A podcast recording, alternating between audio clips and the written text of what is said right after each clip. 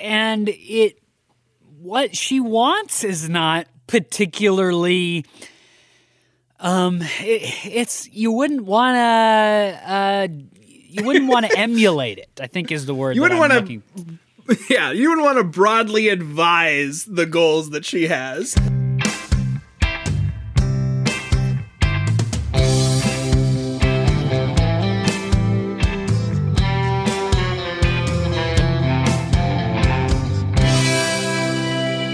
Greetings, everyone, and welcome back to No Script, an unscripted conversation about theater's best scripts. I am Jackson Nikolai. I am Jacob Mann Christensen. We are thrilled that you are here for an exciting, if bittersweet, episode. They are now our fourth time doing this exciting but bittersweet experience of ending a season. Yeah, yeah, we're on the last episode of season four. Uh, so we'll be taking a brief hiatus after the end of this season just to kind of reset the gears and the cogs. But no worries, we'll be back soon. We're just taking a, a couple weeks off and we'll be back. I believe we've already announced our return date before. It's going to be the start of July, the first week after the 4th of July weekend. That is so we'll be the back. plan, barring a world pandemic that shuts everything. Oh, wait, no. Oh, wait a minute. No, we're still going to We've proven that no script can endure. we, we've set it up specifically for such a purpose. At Now, I will say that no script relies heavily on, in all aspects, on the continued existence of the internet. So there are So- potential, potentially worldwide emergencies that would shut down no script, but a, a global pandemic is not one of them. Now we know. Yeah. How could just we like have known on, just knock on wood, crossing fingers. We're if the internet okay. continues to exist into July, no script will be back in the beginning of July uh, with season five. It'll be exciting. It'll be new. Some things new. Some things different. Some things very much the same and what you've come to expect. Great conversations about great scripts. That will continue for sure. Again, uh, assuming the continued existence of the internet. Right, right, right, right. And this end of the season is no exception to that. We are we are cranking out one last episode, and it is about one of the theater's greats, uh, a, a new playwright for the plot podcast. We have not done this playwright before. Um, this is the some would argue the father of modern drama, Henrik Ibsen. That's right. Ibsen is known for great, great plays. Obviously, A Doll's House is one of them. The Master Builder is another. Neither of those are what we're talking about today. Instead, we're talking about uh, a script that ranks among his most famous ones. I think probably Doll's House is the most famous, but second, I think easily, is Hedda Gabler amazing script, amazing character study, and I think I've told this story before, but uh, just because it, it- this script also applies to that. When I was uh, graduating high school and, and I was deciding to study drama in college, I asked my high school drama teacher to give me a list of scripts that I needed to read over the summer in preparation for beginning studies in drama. And some of the other scripts we've talked about have been on there, which is where the stories come up before. But Hedda Gabler was also on that list. So that was the first time I encountered it. And as we were just talking before we started recording, uh, I mean, almost an uncountable number of times since then have I Yeah. come to Hedda Gabler, the script that has lasted for now going on, you know, more than 100 years. Yeah, yeah. One of the stats I read in preparation for this podcast was that Henrik Ibsen is the second most produced playwright, second only to Shakespeare. So, so, and a huge portion of those productions are the Hedda Gabler play. Um, over and over, it's it's been done, and it just keeps being brought back into the cultural vernacular. We'll get to that in the context, but I'm excited to get to talk about this play. Before we do that, though, we do want to ask everybody for one final time this season, please head on over to patreon.com slash no script podcast. That's the URL. That's the easiest way to find it. If you try to go to Patreon and search, their search options are not especially stellar, but just URL, patreon.com slash no script podcast. That'll get you there. There. That's where you can become a supporter of the show. There are different tiers. Each tier is a different dollar amount per month. The lowest one is just $1 a month. That is hugely helpful. There are other tiers as well. For those of you who've been over there who are supporting the show, thank you, thank you, thank you, thank you. It is your support that is allowing us to get to the end of season four and planning for the start of season five. It could not happen without your support. It just really couldn't happen because although we love it and we do love it, it is not free, and neither of us are rich men.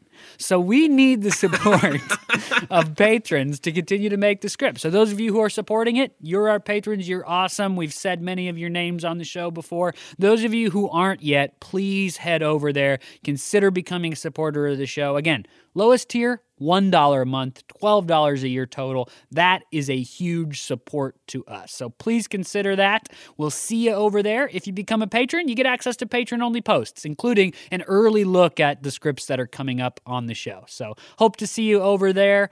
But for now, back to the script. Back to the script. I'm going to kick us off with just a little bit of context. Like I mentioned already, there's just so much that this play has in its long history. I'm just going to do the helicopter view for y'all. This play was first produced in 1891, uh, two productions, one in Berlin and one in Copenhagen. Um, and then it uh, was produced in the Vaudeville Theatre in London in April of 1891 as well. And part of these the success of Ibsen was tied up in the London theater and the critique of Ibsen and the corresponding support of Ibsen by other authors like George Bernard Shaw. So this kind of this transfer over to London is a familiar theme for Ibsen's plays. Um, the play continues to be produced on and on and to be uh, adapted on and on. We've done a John Osborne play before, and Osborne has adapted the play. Um, it's been adapted by Judith Thompson and produced at the Shaw Festival. Um, recent, I mean, the the names are just are just very very long uh, as in terms of the the uh, female actors who have played Hedda Gabler. It's one of those big big roles in theater. Um, Ingrid Bergman played her. Cate Blanchett has played her. Um, so, so Jane Fonda, uh, Maggie, Dame Maggie Smith, on and on the list goes. What would you not um, give to see Dame Maggie Smith playing yeah. Hedda Gabler? Man. Yes. Holy cow. I'd pay a lot of money for a time machine to see that production. It would have been incredible, yeah.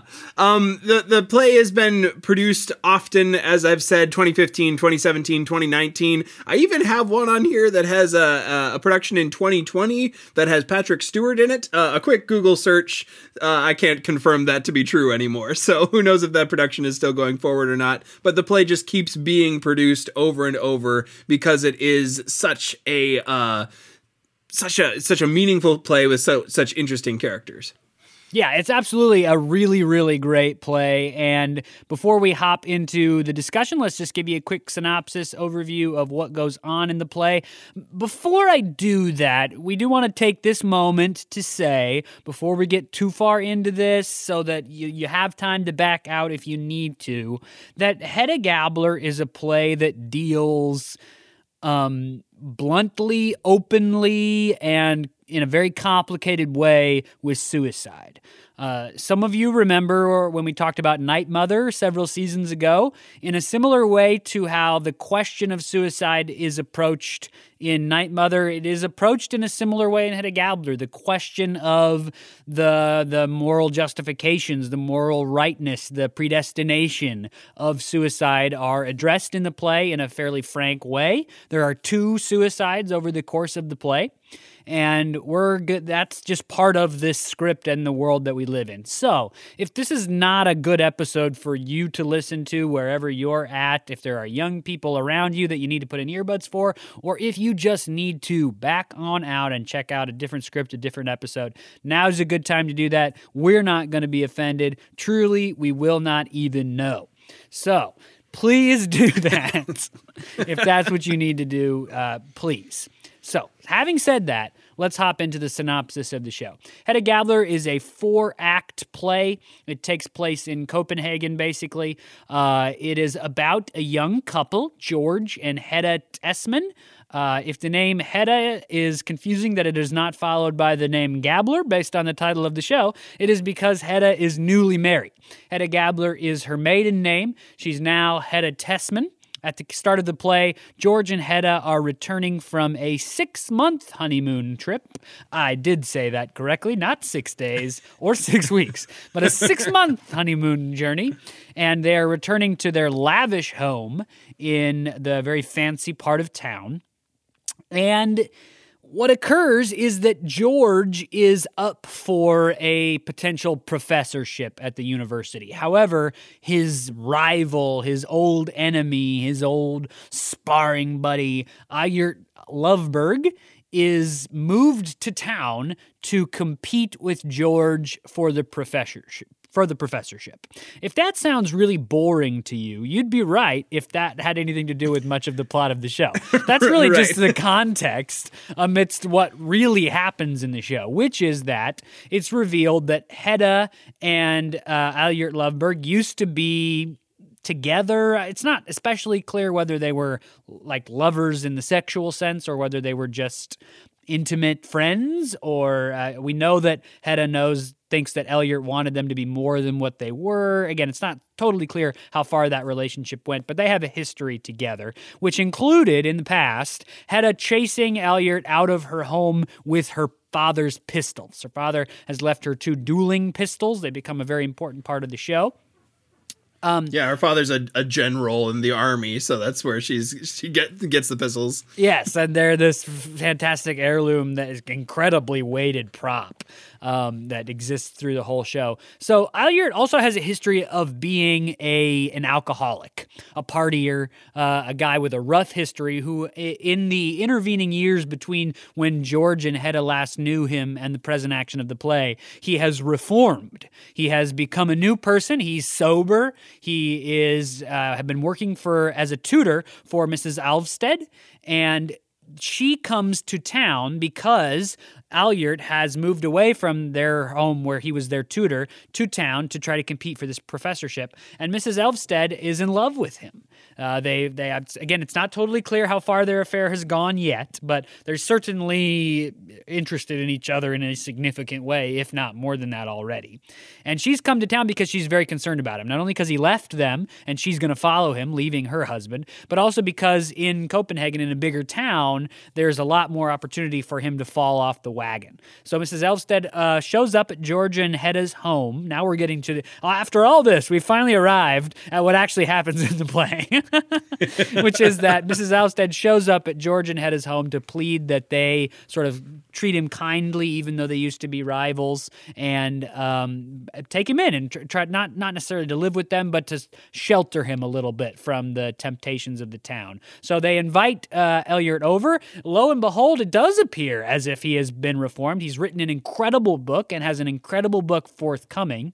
However, Hedda decides that she's gonna mess with the status quo, and she basically goads Elliot into falling off the wagon uh, believing, hopefully, that he's going to prove that he can, over, you know, through strength of will, that it's not just avoiding alcohol that's that he's doing, but he can actually stop being an alcoholic and he can have a drink and then stop drinking. Is her hope, or at least what she says is her hope. That does not prove to be the case. Elliot uh, goes on a huge binge, loses the manuscript, eventually shows back up, and Hedda encourages through giving him a pistol and through some guarded but not overly subtle language, she encourages Eilert to commit suicide.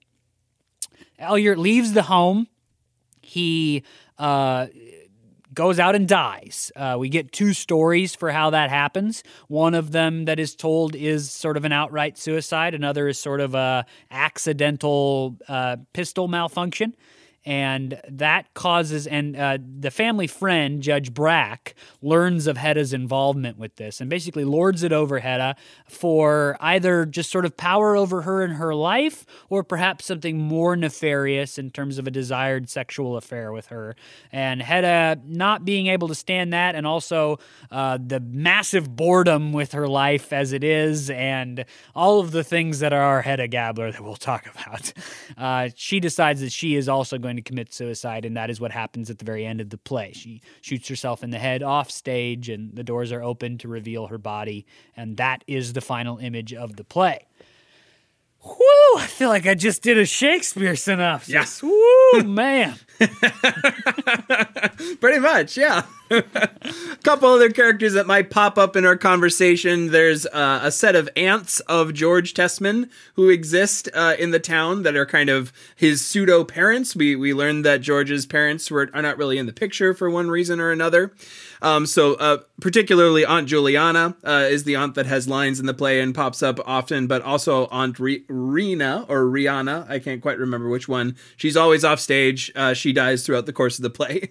Um, and then also Berta is the maid, and she uh, comes in and out throughout. Um, the the play, mo- mostly introducing folks, but nonetheless has a couple uh, crucial moments of the play as well. So Hedda Gabler is sort of well known for being a character study.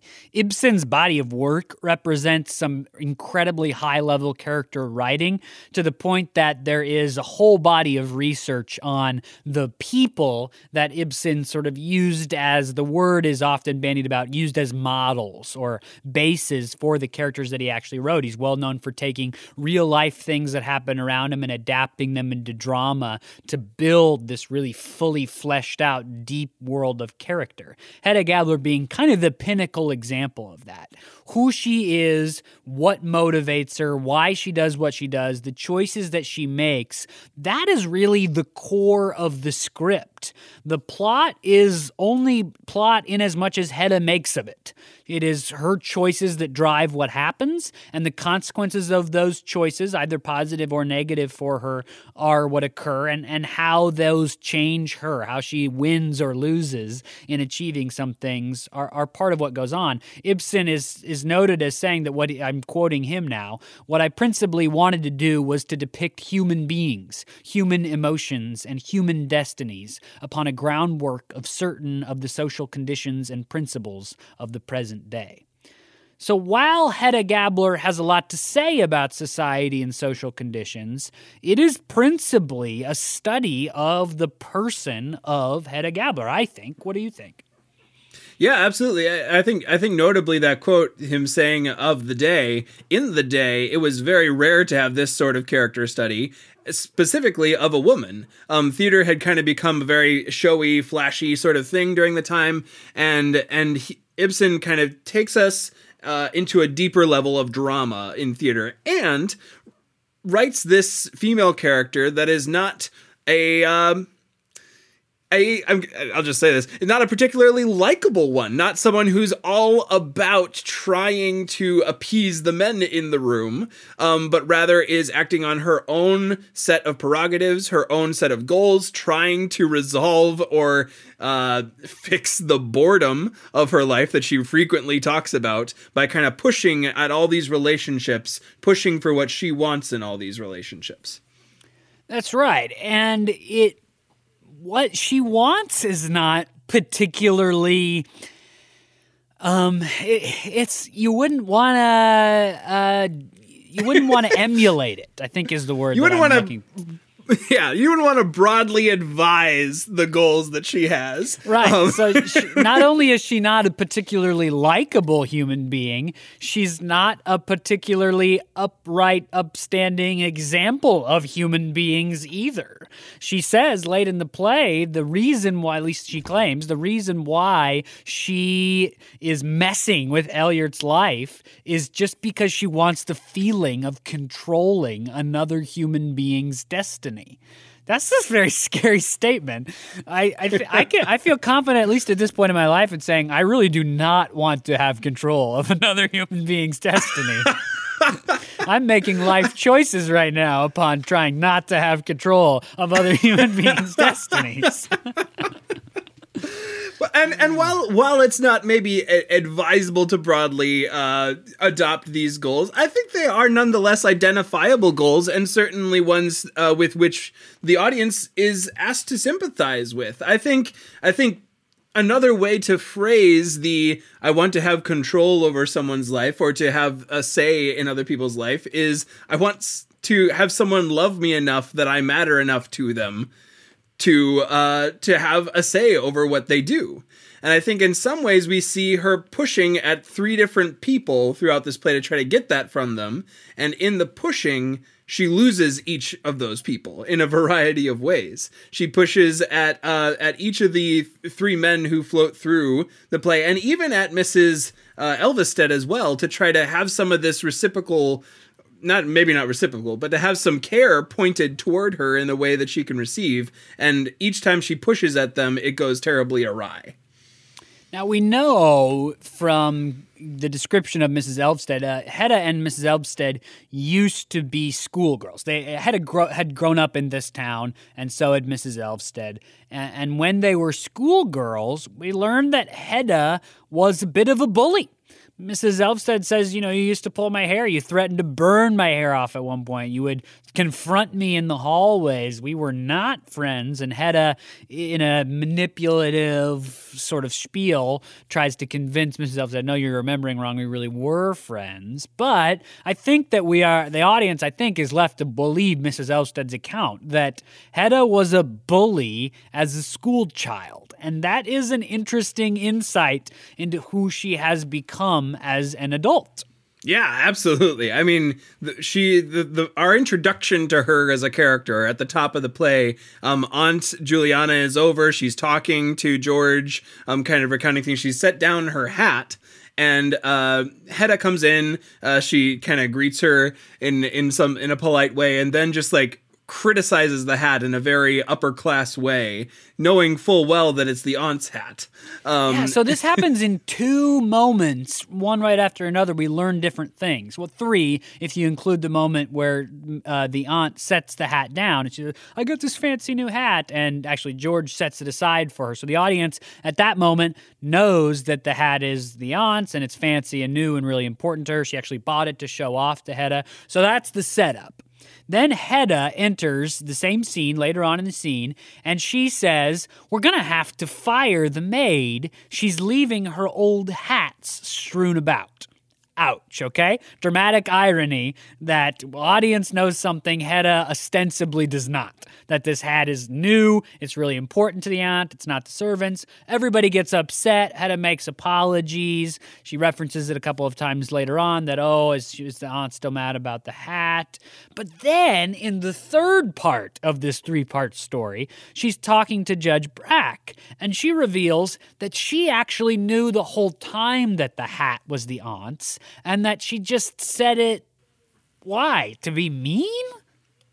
Just to be yeah because just I, because. Just because that's, that's, the answer right just because because it was something to do it, it was something that would stir up the feathers in the room and and and she she is bored i mean that's the claim she makes scene to scene act to act consistently through the play i'm bored I've just been on a mm-hmm. six month honeymoon trip that was supposed to be all about me, but in truth, my uh, scholar of a husband did nothing but research the whole time. We didn't have any visitors. His research is not even interesting research, it's like 14th century textile mills. And so she says, I'm bored. We moved back to a house that uh, is in a part of town that we can't really afford. So we're going to have the fancy house, but not any of the fancy stuff so that we can actually entertain fancy guests. Uh, George is not really interested in pursuing the socialite political power part of the town. He really just wants to be a professor and research 14th century textiles. I, I think it's important at this stage to kind of help us vernacularize this because this is a based in a in a class system in the 1800s. so it's a very bourgeois, very middle high to upper middle class story um, about uh, these things that make her life and the life uh, of the folks around her fairly boring. And we're we're saying that like it's a just a I mean it's it could be termed as kind of a light thing to live a boring life.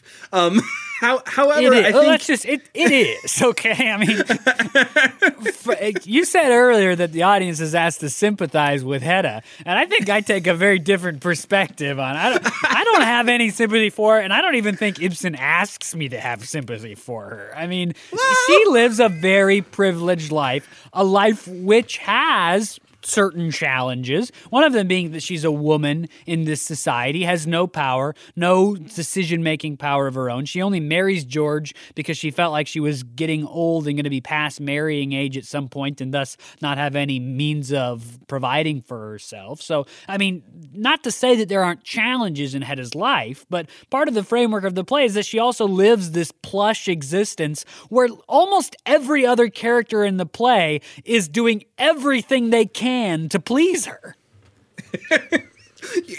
You're not wrong. Um, I know I'm not wrong. I do wonder if the, the the term boredom though is is could could be swapped out for unfulfilled, a life unfulfilled. It's clear from her interactions with these three guys throughout the play that she is a very driven person. It's almost as if she, we see three different facets of her in these three different relationships. She's a very driven person. She so she tries to act towards George in a way that gets him to be a driven person.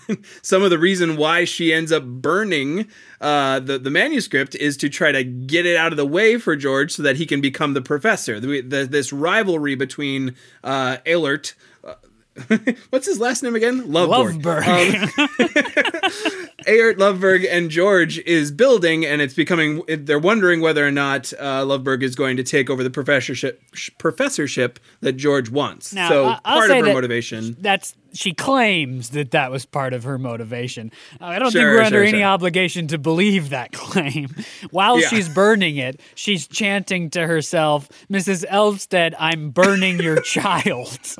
Because Elliot and Mrs. Lovestead have referred to the manuscript that they basically wrote together, it's revealed in the play, as their collective child. And while Hedda is burning it alone on stage, she's chanting, I'm killing your child, Mrs. Elvsted. So, you know, the fact that later on she claims it was to help out George, May not be that doesn't hold a lot of water with me.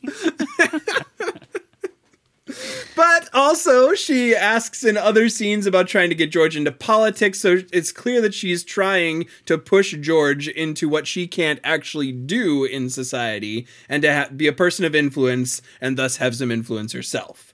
Um, you see it in her relationship with Lovborg as well, uh, how she uh, wants to live this kind of like uh, um, I'm blanking on the word, a very uh, love y life or a ideal romantic. There we go. Uh, romantic in the philosophical sense, life that Lovborg tends to live, and so she pushes him back to drinking, back to the uh, what makes him into this kind of gregarious uh, Dionysian like being. She pushes him back towards that. Yeah, well, and it, it's it's in a conversation with Elliot that she reveals what might be one of her more truthful, vulnerable statements in the play. They're talking about how when they had this uh, relationship, whatever whatever that relationship was, much before she knew George. When that was happening before, Elliot was revealing to her things that he'd never revealed to anybody else about his drinking, about his uh, carousing, about, as you say, his Dionysian wildness that he had been living.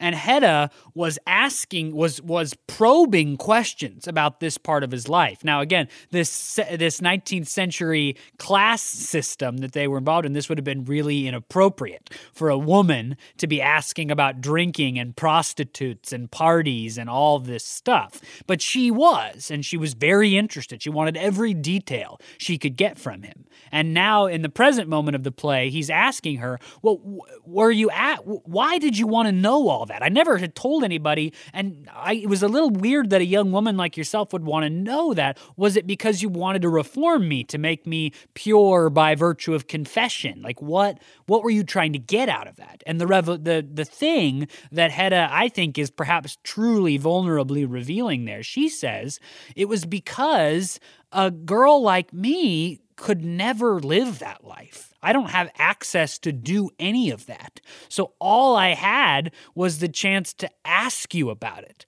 to sort of live vicariously through you recounting the wild, extraordinary, uh, you know, morally questionable life that you were living. That's not something I could have ever done. So she is a woman stuck in the rigid confines of the the role that society has asked her to play, and she finds ways to stretch those confines. Now, it is Judge Brack that accuses her ultimately of being, or no, it was Elliot actually that, re- that accuses her ultimately of being a coward, of not willing, not being willing to actually break those confines in any substantial way, but just to sort of talk a big game. He, it's also him that makes that accusation, uh, while he's also the person in the scene when she reveals that vulnerability.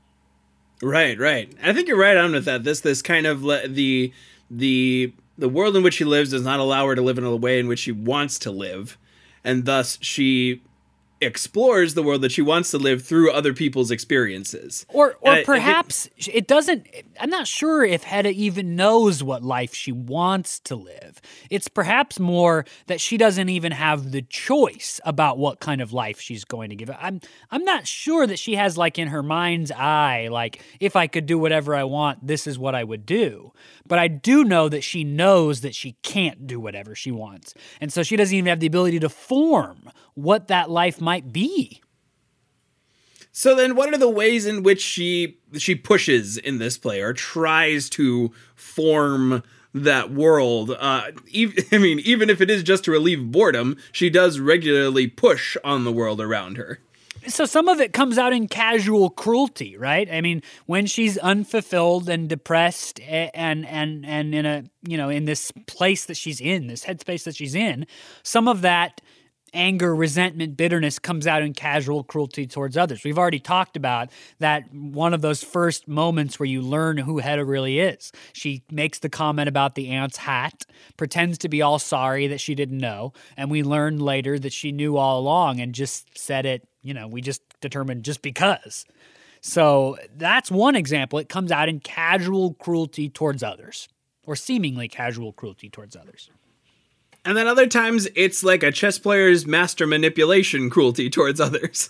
Um, I think of the uh, the the way that she pretty systematically gets uh, Mrs. Elvsted and Eilert Lovborg into this conflict. Um, she accepts uh, Mrs. Elvsted back into her life, accepts her, uh, gets her to accept her as a confidant rather forcefully. A couple scenes, like sometimes physically forcing her to sit down and, and drink tea with her.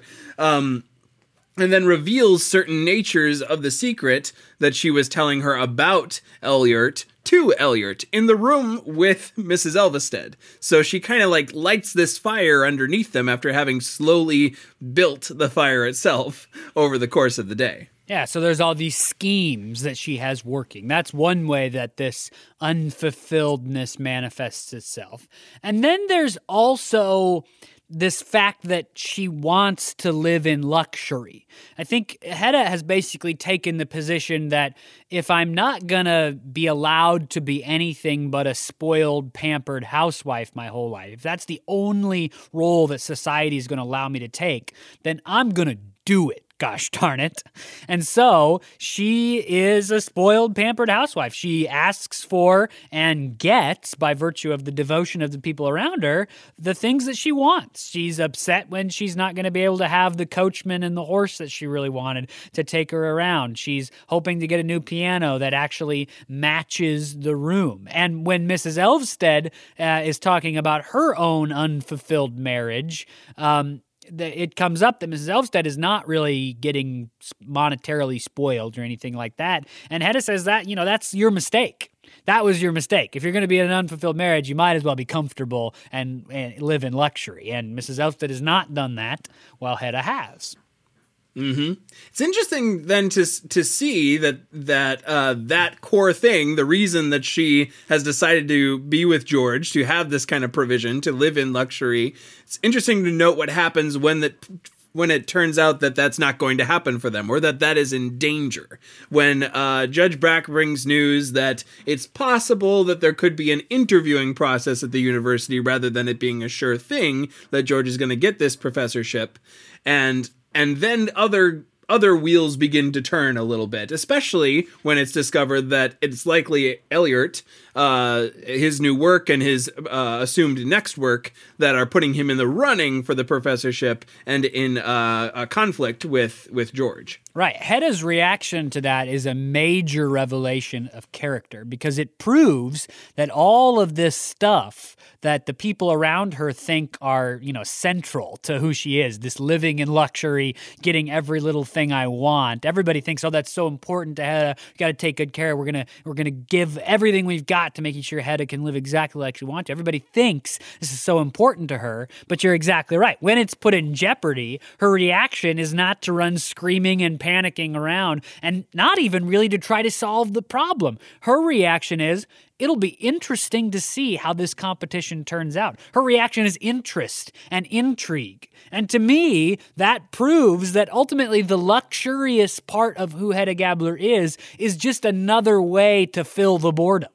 It's not anything specifically important to her in any crucial central way. It's just an avenue to fill the boredom. So when another avenue presents itself, the fact that her husband is going to have to compete with her former lover, potentially, uh, that's interesting and intriguing. So that fills the hole for now. Right. yeah, and then she just continues to lean into that that conflict and kind of stir that pot more and more. I think you're right in kind of doubting some of her altruistic uh more altruistic explanations of why she's doing the things to Eilert that she is. Um, however, the end result is pretty uh, beneficial for her family unit. I mean, she pretty pretty regularly from the middle of the play on destroys El- Eilert's um, reformed reputation um, through through kind of consistent small acts, and then pushes him completely to kind of a brink by suggesting that he use her pistol to kill himself. But at, at towards the end there. Yeah, there's really two moments where Hedda inserts herself into Eilert's life to try to determine the course that it's going to take, at least within the action of the play. The first of them is the moment where she encourages, basically, uh, you know, she basically, in modern day vernacular, she sort of makes the chicken sound at him when he says he's not going to have a drink. And this is not what she actually does, but yeah. she basically just goes, click, click, click, click, work, work, work, work. What are you, chicken? Take a drink. right. and she's got a couple other tactics, but that's really the core of it is, oh, you must be a coward. Now, Eilert initially holds up to that until she says, Oh, Mrs. Elvsted, see, you didn't have anything to worry about. Why were you so worried? He is committed, he is sober. And it's the revelation that Mrs. Elvsted did not have faith in Eilert all along that causes Eilert to fall off the wagon. Now, that is, that's a step of deviousness beyond just, hey, you're a chicken, take a drink. Then she pulls Mrs. Elvsted into this and lets loose a secret that they've held between her, stabs Mrs. Elvsted in the back, betraying both Mrs. Elvsted and Eilert in that moment, yeah. causing him to fall off the wagon. That's the 1st mm-hmm. of the two. Mm-hmm. The second of two, of course, is giving Eilert the pistol to kill himself. Right, right. Which is at the end of just uh, all the dominoes falling as a result of that first moment where she uh, kind of manipulated Eilert into it. He's since gone to a party with the guys. Something else that she has kind of been kind of pushing him toward all night is to go to this party, and um, and and he he goes just completely off the deep end. He winds up at the. Uh, the house of ill repute in town. Um, he he, uh, and uh, uh, lots of lots of uh, yeah, lots of uh, extra things happen as a result of it. He loses his manuscript, which is uh, something we've drawn some attention to already. In his drunkenness, as he's walking along the road, he drops his manuscript out of his coat pocket. And uh, that manuscript is picked up by George, who has miraculously fallen behind the group, um, and in such a way that he can find the script and he brings it to the house. So Hedda has his manuscript, this new book that he's written about the future. And, and notably, uh, he and Mrs. Elvsted have written together. Mm-hmm. Yeah, yeah. So, so it's interesting that it's in the room. There's there's a, there's an interesting choice that we as the audience know Hedda can make Elvsted, or I'm sorry, uh, Eilert comes over. He's in the study with her. We know that two things are in the study drawer. Uh, we know that the set of pistols are in the study drawer, and we know that she has locked his manuscript in the study drawer. So there's this interesting moment where you know that she has to make a choice. Does she give him, uh, when she's going to the drawer, we, we maybe hope that she's going to give him back the manuscript, that she's going to turn around and, and kind of do a, a noble thing, if not the noble thing. Um, however, she goes to the drawer, she unlocks it, and instead of handing him the manuscript, she hands him a pistol and suggests to him that he just kind of end this sorry story that he's living. This is just an example of Ibsen's genius writing, right? Is that he invests Hedda with the exact power that she wanted. She had you're exactly right. She goes to the desk and she has the choice. At the desk are the pistols and the manuscript, Eilert's salvation and his destruction. And Ibsen has built the situation so that it all falls to Hedda. What is she going to do? I mean, that is just such crystallizing, clear, beautiful writing that boils everything down to this moment for Hedda. She has in her hands or within her reach Eilert's salvation and his destruction. What's she going to do? I mean, that is just, that's such powerful drama. That is the core of drama, right? Watching characters make choices that is going to change the world around them, that is going to change them, the people around them. It's going to have ripple effects and consequences. What choices are they going to make. And Ibsen has written just a series of choices that come down to that exact one in such sharp clarity. Hmm. Yeah. I think in some ways. I, I read a little bit in preparation for this that some of this play and some of Ibsen's later work in general was kind of playing around the theme of Greek tragedy and the rewriting of the Greek tragedy.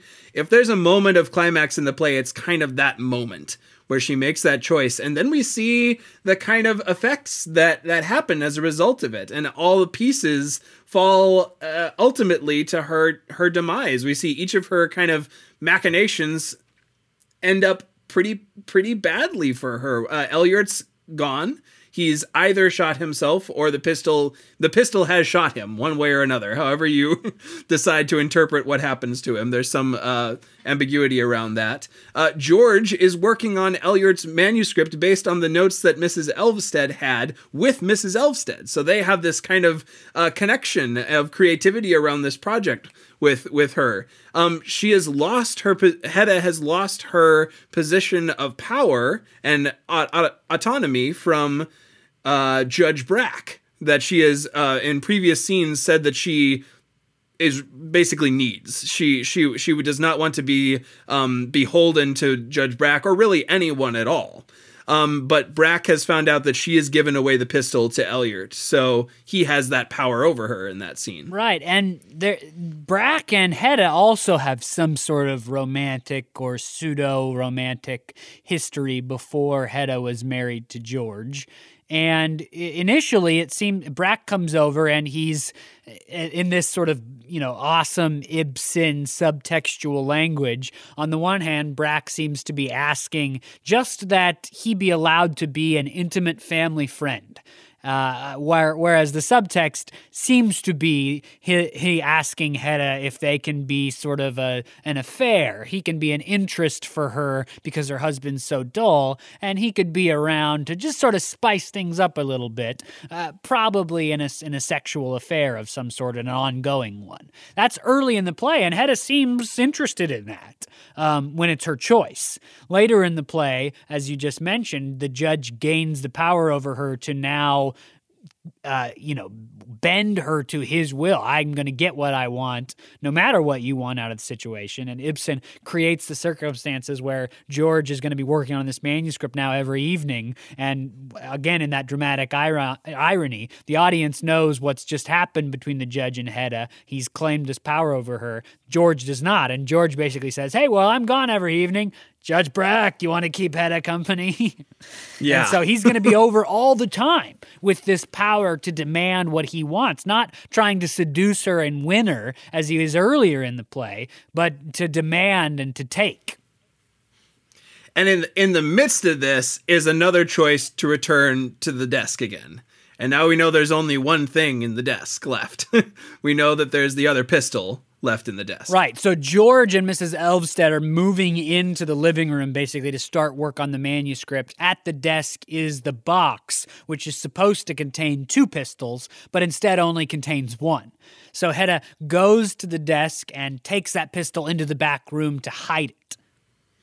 Yeah. And and and so kind of in the middle of all this this uh loss of each of those things, loss of each of those places where she had power, loss of uh event or and kind of seeing the the uh corruption of some of her goals that she was shooting for and bringing about a lack of intimacy with all of those especially there's a bit of i'm gonna i'm gonna distract myself just a little bit here with this comment because i think it applies. There's a bit about names in this play. Um, people who call hedda hedda and only one person calls her hedda Gabler. Um, and and how she never she never calls George George until the end of the play. It's always Mr. Tesman. Um, towards the end of the play, she finally calls him George a couple times. It's after the, the manuscript has been burned. Um, it, she's kind of told him at least that she did this sacrifice for him. He's very grateful for that. Yeah, so um, using the name George there is a tactic to try to show her deepening affection for him to give him uh, some sort of symbol that really I did do this all for you and to prove and it's because I'm so in love with you and because I'm so in love with you I'm going to call you by your first name which again is it's one of those uh, different time things where that that calling somebody by their first name is a big step in your relationship. Nowadays that's just what we do. But then that that's a big step in a relationship. And George is always asking her to call his aunts by their first names and she's refusing to. And then in the face of that, George turns to this project. Uh, turns towards this book of Eilert's that he's working on with Mrs. Elvsted and basically says, "Oh, you you go hang out with the judge while I'm doing this at my aunt's house." So she's she's lost her position in all of these relationships. And and this is where the the kind of that's where the Greek tragedy comes in, right? That's yeah, where yeah, all this yeah. started. I mean, picture this and tell me if you don't think I'm talking about a Greek tragedy. The end of the play is that the central figure, their choices have resulted in such disastrous consequences that only disaster can remain. So they go off stage, and off stage, some terrible violence is done. They die, or in a different Greek tragedy, they rip their eyes out. In this case, she kills herself off stage and then in the final moments of the play, the body is revealed to the audience. The body, not the act of violence, but the result is revealed to the audience. And the tragic end of I mean that that ending, the ending of Hedda Gabler is the ending of a Greek tragedy. Absolutely. Almost, yeah. I mean, in, in form as well as plot as well as structure. Yep.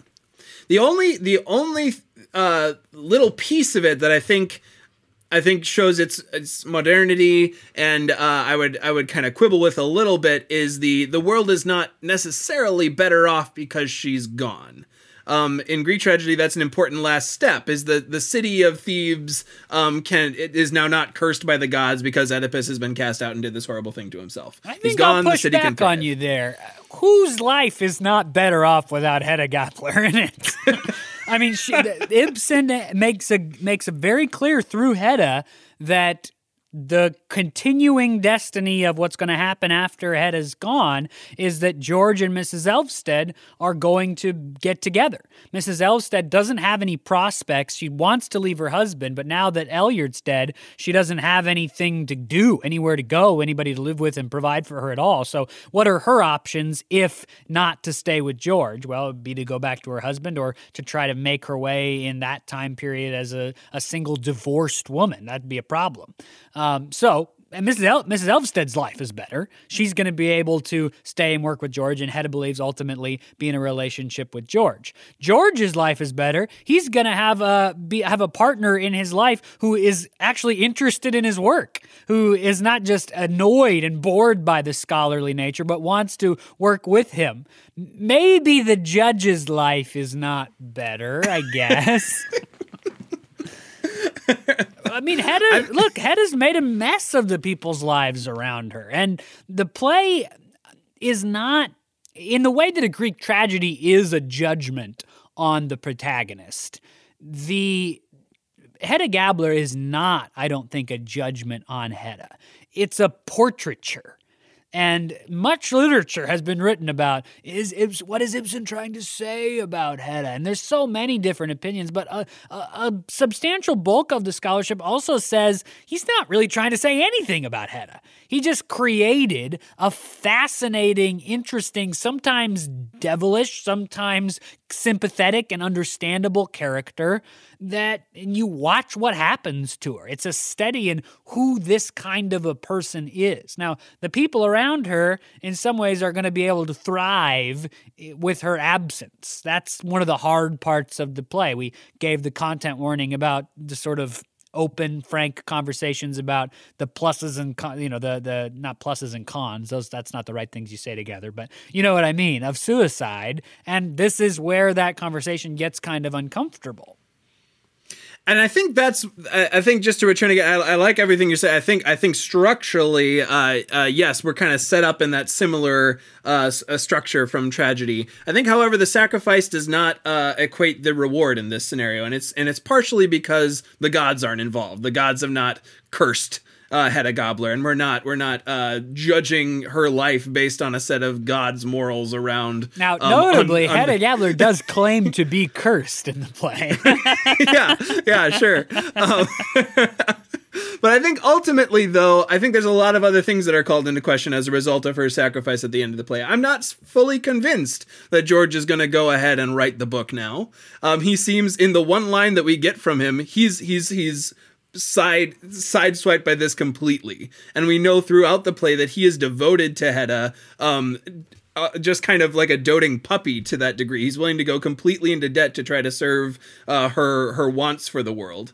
So I don't know that his life is necessarily better than than that, and, and I don't think that's really the purview of the play either, which is kind of its modernity. Again, we're not hanging out in the house after the funeral to see what the world is like afterwards, as we would in a Greek tragedy, where we say goodbye to the hero and then we have a nice chorus piece about how Thebes is great now. Um, this play, I, I think, the sacrifice and the the um, the death of Hedda by the end is is is maybe just more uh, the sad side of tragic. The the the empathy for the character that we have is partially generated by that act. Um, I, I don't know that now, the the the you can't see this audience, but I've been nodding along to Jackson this whole time. So I don't want you to think I'm sitting here waiting to make my counter argument, judging, just boiling. I I agree with everything Jackson says. I've been nodding along, and to be clear, I don't necessarily think, I think I agree with you. I don't necessarily know that George and Mrs. Elvsted's lives are going to be better. I was taking Hedda's point of view. This is right, what right. Hedda believes or claims to believe because I think the other thing, crucial thing that is differentiating from a tragic and a Greek tragic end to this play is that Hedda's choice to kill herself at the end of the play is not a choice based on her trying to restore justice. I think that's what yeah. you're, you know, you're setting the gods aside. The characters at the end of Greek tragedies see what happens to them as just retribution, right? Uh, Oedipus claws his own eyes out. Creon is forced to carry his son's body and understands that what he did caused this. There I don't think Hedda's choice to kill herself is a choice to try to restore justice and balance to the world. It so in that way perhaps that gets at some of it too. Yeah, it. I agree. I think it's more of a choice towards one of the last things she feels she has power over. Um, and again, it's located around a gun. Again, it's located around her moving out of her set of goals. Um, again, we're in the complicated realm of of of, of trying to talk our way towards uh, of justifying her choice. But the choice at the end is to remove herself from places that have power over her into a place that she has power over herself. Right, and justifying it dramatically, right? This is what in in a structure, in a literary sense, this is the direction of the character. She is not going to forego that last bit of power that she has, is not willing to give that to another man. And in the dramatic literary sense, that might be an appropriate direction for that story to go. There's this, of course, morally aghast, moral question of suicide, but that is not the question that Ibsen's posing. That's not the world that we live in to make a, uh, in this play, to make some sort of judgment on the action of Hedda Gabler. Yeah, if, if you if you come to this play looking for some sort of uh, uh, worldview uh, view on whether or not she should do this at the end. That's not the purview of the play. That's not what it's setting out to do. It's setting out to explore the character of this person and their relationship with the people around them, and their relationship to the choice. You know, the the choices that a character like this will make and what the consequences of those choices might be.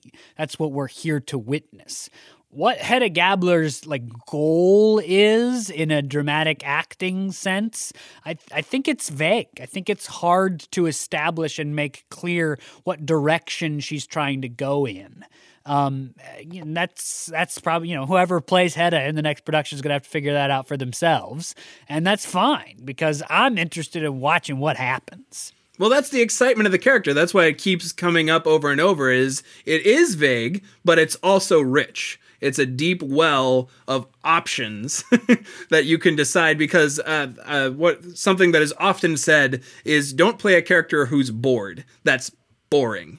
Play a character who is focusing on trying to fix the fact that they are bored.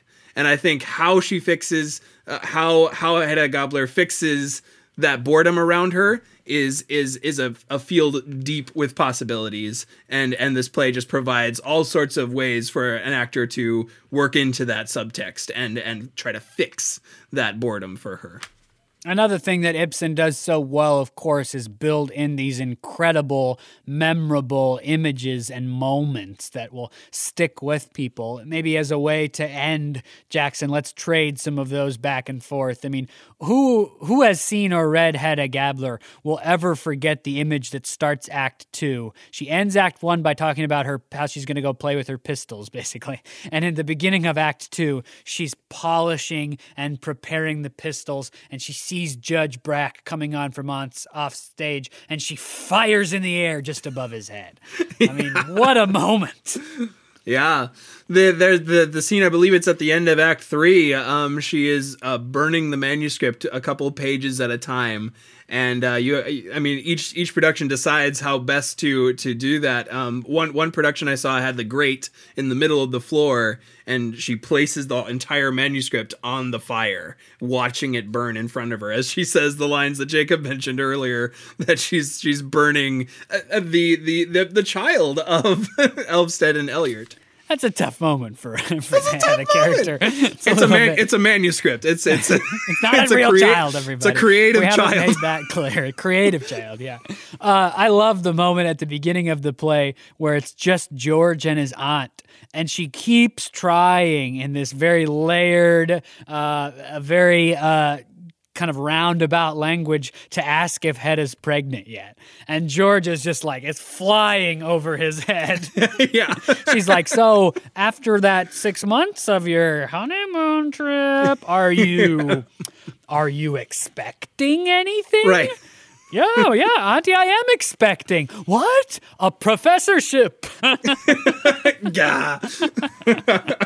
and then just like the the super foreshadowing around probably the two most weighted props in the play. Both the we've already said it a little bit, but both the guns and the manuscript going into a desk drawer, her locking the drawer and then placing the key on the study desk. So we know that there's like a gate when we interact with either of these objects objects next, there will be a warning for us to start getting excited for what's going to happen and then the eventual reveal that she gives him the pistol I think is just just a such a poignant weighted moment. Yeah, and that language that Ibsen uses throughout of vine leaves in his hair to sort of illustrate the the romantic Dionysian grandeur of the life that Eilert lives. Lots of people have wondered what exactly Ibsen meant by that. He actually uses the phrases in a couple other plays, and some people say that there's all of this implication in the line. Some people say it's just just a reference to that Bacchean revelry, that it's not all that complicated. Whatever you think about it,